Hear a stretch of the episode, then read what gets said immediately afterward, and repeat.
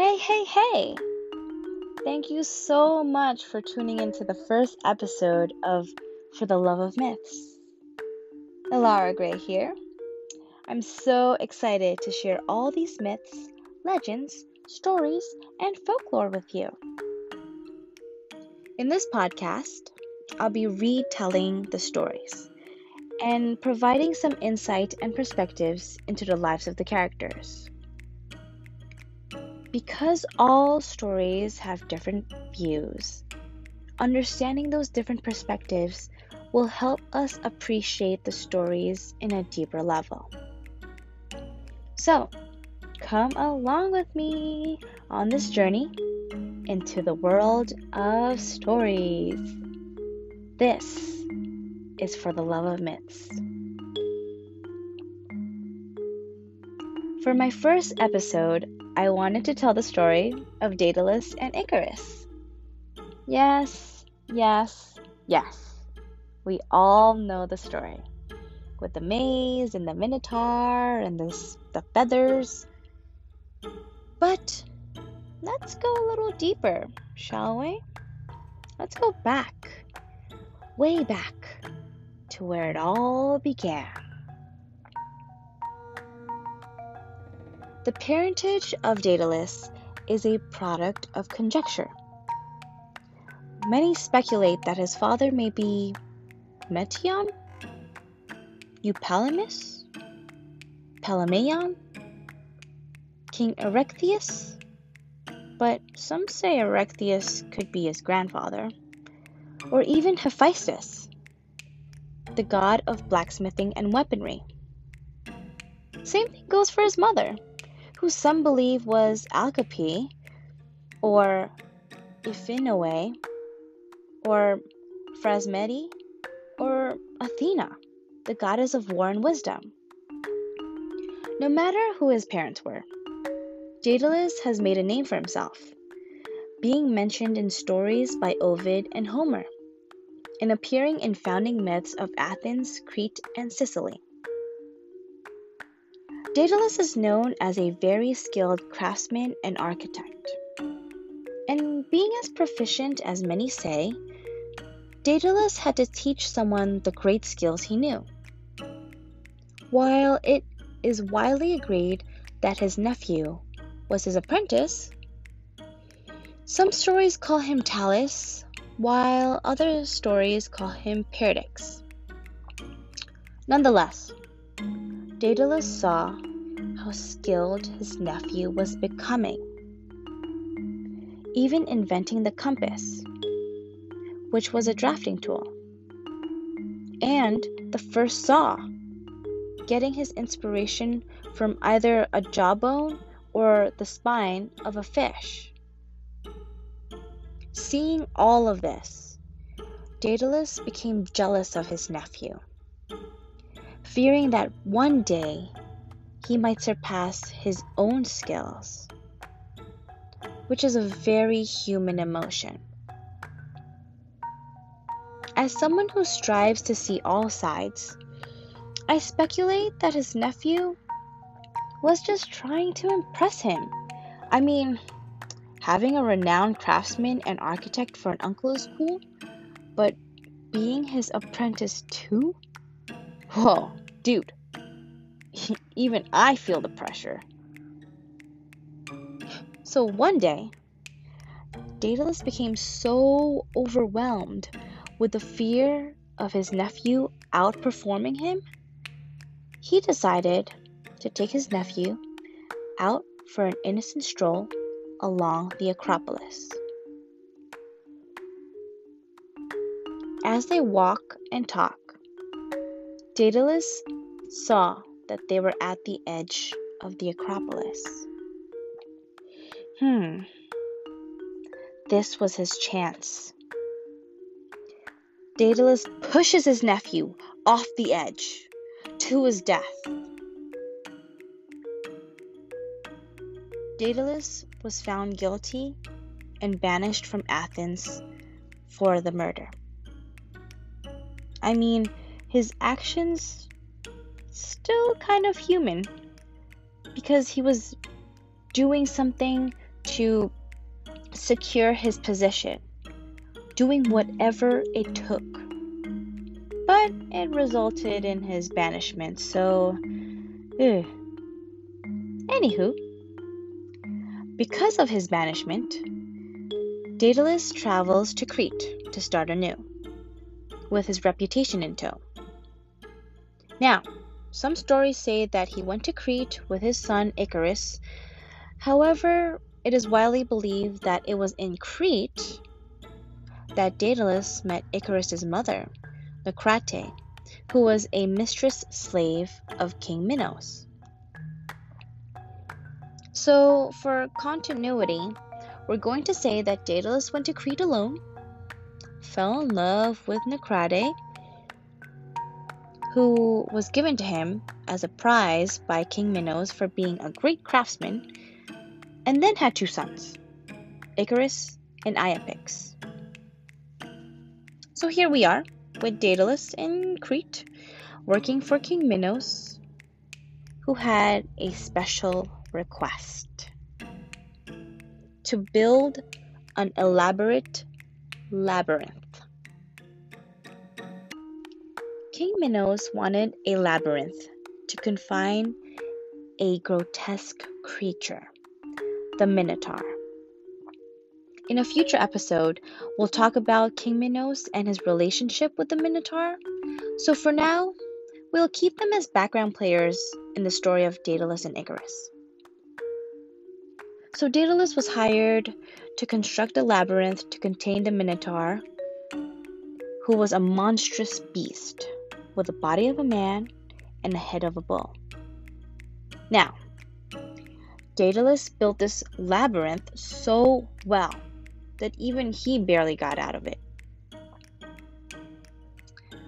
Let's backtrack an eensy weensy bit and talk about a small part to one of the reasons why King Minos wanted the labyrinth built. So while Daedalus was building this labyrinth, King Minos waged war against Athens to seek retribution for the death of his son, Androgeus. Some say he was murdered for beating all his competitors in the Panathenaic Games, while others say that he was murdered on the or- orders of King Aegeus, the king of Athens, because he was paranoid that Androgeus was part of a plot to overthrow and usurp his throne. Another reason may be that Androgeus had the unfortunate task of taking down the Marathonian bull, maybe on the orders of King Aegeus. Here we see another example of jealousy with the side of paranoia. So, learning his son's dead, King Minos pursues this war against Athens and Megara which is a city state of um, Greece, eventually beating them in battle. As tribute, King Minos demands seven young men and seven maidens from Athens every nine years to be sacrificed to the Minotaur in the labyrinth. All for the grief he felt for the loss of his son. So let's go back to the present time in the story. King Aegeus has a son named Theseus, who we will cover in a future episode because his story, whew, incredible. Now, Theseus loved his people and was determined to resolve this issue with the Minotaur, thinking that too many Athenians were sacrificed to the insatiable appetite of King Minos and his beast. So Theseus volunteers to go to Crete as one of the young men tributes, vowing to kill the Minotaur. King Aegeus didn't like the idea, but he too loved his people, and despised being subservient to Crete. Now, I know I may seem like I'm straying away from the story of Daedalus and Icarus, but trust me, it's all related. Theseus gets off the boat from Athens, only to catch the attention of Ariadne, King Minos' daughter. She falls in love with him instantly, but suddenly horrified to realize that he was part of the sacrifice to the Minotaur. So Ariadne begs Daedalus for help, knowing that he built it and he knows his way around it. The labyrinth, I meant. Reluctantly, Daedalus gives Ariadne a ball of flaxen thread to give to Theseus, instructing him to tie one end to the entrance of the labyrinth so he can find his way out. Theseus does as Ariadne instructs, enters the labyrinth, kills the Minotaur, and escapes. King Minos finds out, and in his, in all his rage, he locks Daedalus and Icarus in a tower within the labyrinth.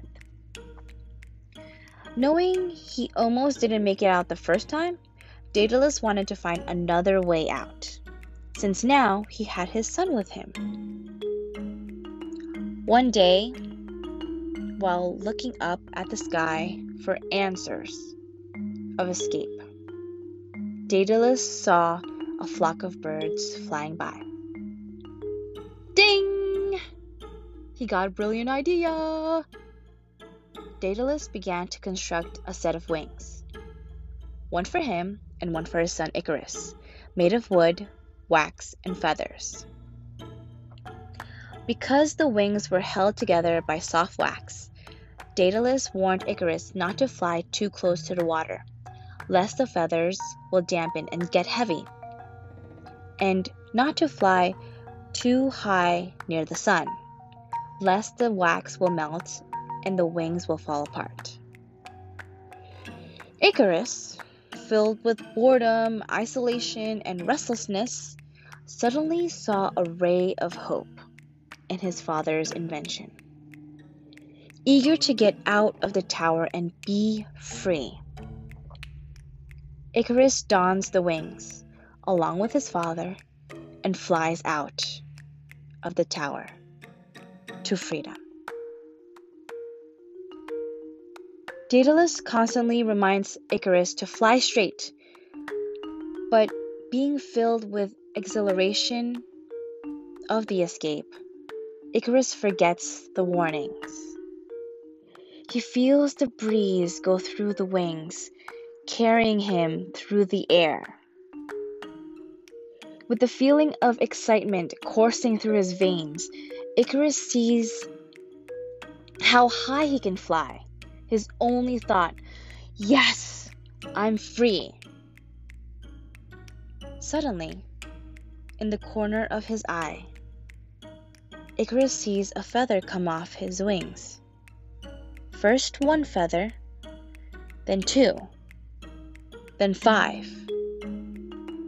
The wax begins to melt, feathers coming loose fast, and Icarus begins to fall. He falls into the sea and drowns, with Daedalus horrified, watching his son drown, powerless to save him. Daedalus names the sea the Icarian Sea. Some stories say that Hercules was around that area and gave Icarus a proper burial, while Daedalus flies to seek refuge in Sicily at the court of King Cocalus of Camicus. There, Daedalus builds a temple to Apollo, offering his wings to the god. Now, some of you may, may be scratching your heads thinking, uh, dude, I thought King Minos locked Daedalus and Icarus in the tower after he built the labyrinth. Yes, Well, some versions do say that King Minos, in all his paranoia, didn't want the secrets of escaping the labyrinth to be found out by anyone, hence, locking the father and son in the labyrinth with the Minotaur. But just for the continuity of the story, because Daedalus gave Ariadne the flaxen ball of thread to help Theseus escape, I retold the lesser known version.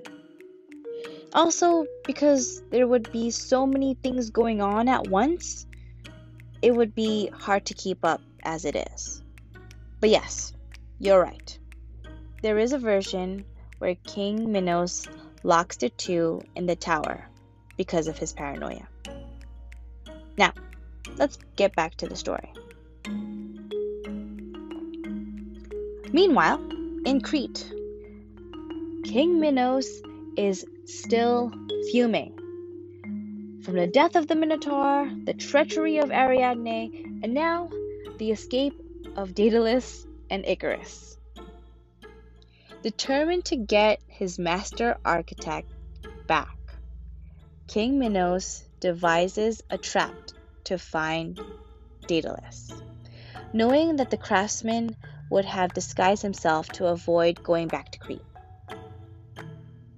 He declared that only the most brilliant person would be able to solve this puzzle,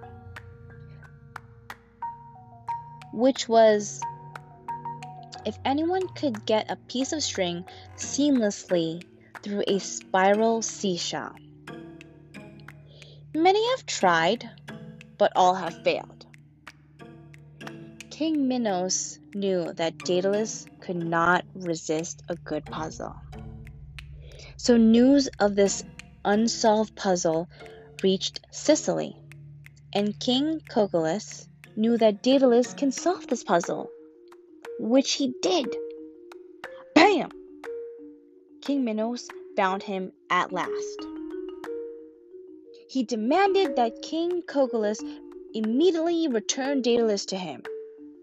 But King Cocalus had other plans. He and his daughter adored Daedalus and would be devastated if he had to leave. Now, King Cocalus persuaded King Minos to relax and recuperate after a long journey from Crete, which King Minos accepted.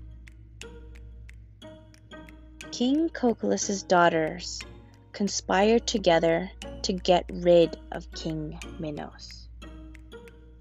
So while the oblivious king was taking a bath, they poured hot, scalding water on him, killing him instantly. Seeing that he was the cause of all this chaos, Daedalus decided to leave Camicus. He ended up in Sardinia, where he supposedly spent the rest of his days. Now, the story of Daedalus and Icarus is filled with human elements courage, jealousy, paranoia, pride, it also shows us the lengths humans will go to fulfill what they want, or to fill a void they may be feeling. This story serves as a constant reminder that there's always something bigger than us in this vast universe we live in. Until next time, lovelies. Elara Gray signing off.